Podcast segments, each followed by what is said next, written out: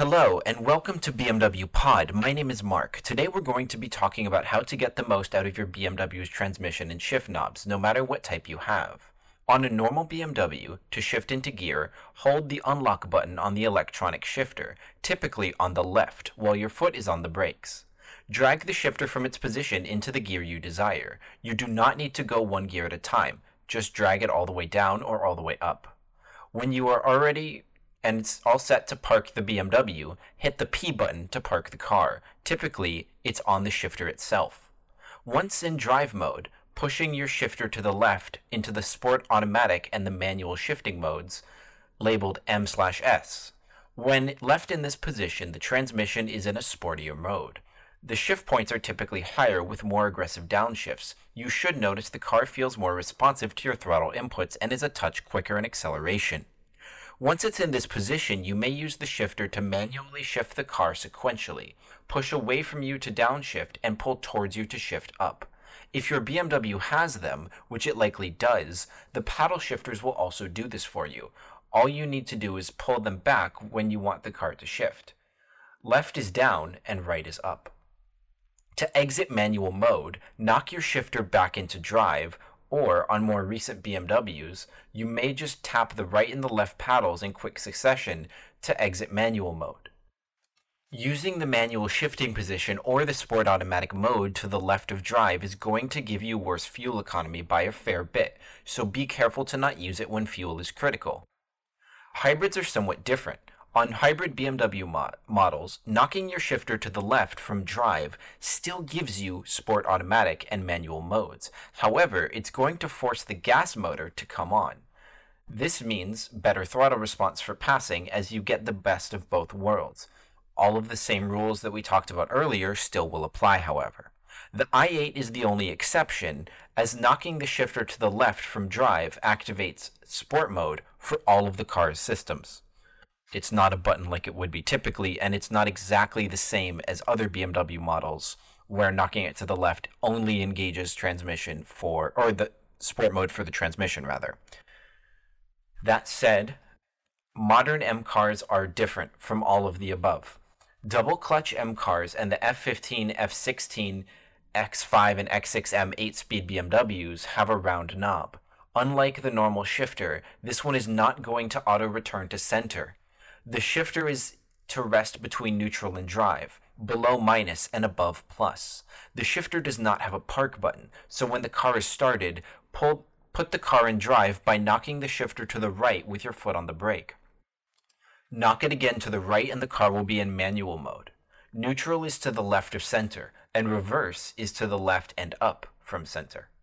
On the gauge cluster, your M car will show that you are either in D1 or M1, D is automatic shifting, and M is manual shifting.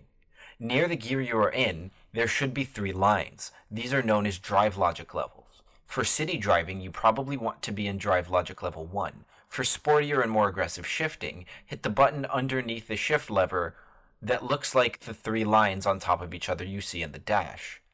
The drive level will increase to 2. For the harshest shifting experience, select level 3. Once you are ready to park your double clutch BMW, return the shifter to its central position and hit the engine start button until the gear goes to P. Pull the emergency brake and the car is all set. On modern M cars such as the G05 X5M or the new G80 M3, all of the previous tips work roughly the same, except the drive logic buttons are on the shifter now, so simply push them up or down to the desired level. Also, the park gear is a button now, finally. In addition, the BMW is going to remember what the last used position you had was. So if you were last in manual mode, the next time you actually try to knock the shifter from park into drive, it's going to start in manual mode. So make sure you're paying attention to what mode the car is in when you knock it to the desired direction. For double clutch BMWs, the car will probably have a tendency to possibly be jumpier than you're used to. This is likely because you are not being decisive enough in your throttle inputs. When you drive these cars, you should typically be in manual mode anyway when you're in the higher drive logic settings, such as 2, but especially 3, you need to be decisive about your throttle inputs. Putting your foot down aggressively and then letting off will cause the transmission to be upset, especially if you don't shift. This is because the car is technically still a manual transmission, so you're giving it inputs that it can't process and doesn't know what to deal with or what to do with that.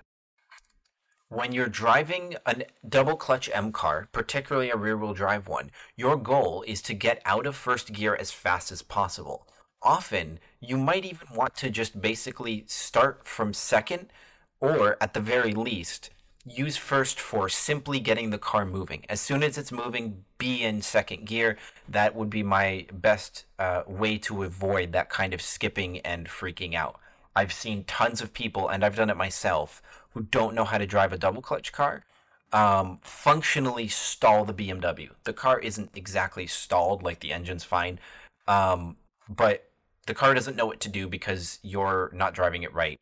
Um, and it happens constantly with these double clutch cars. So that's just a basic overview of how to use the transmission in your BMW. I hope you lear- learned something listening to this episode of BMW Pod Quick Tips. If you want to support these shows, you can support us at patreon.com slash BMW Pod. We greatly appreciate it. We have plenty of perks for supporting this show, including early access to episodes before they air publicly, among a Discord server and other things. You can follow me at BMWPOD underscore M-A-R-K on Instagram for show clips and BMW Pod related pictures. Thank you so much for listening. Stay safe. Bye.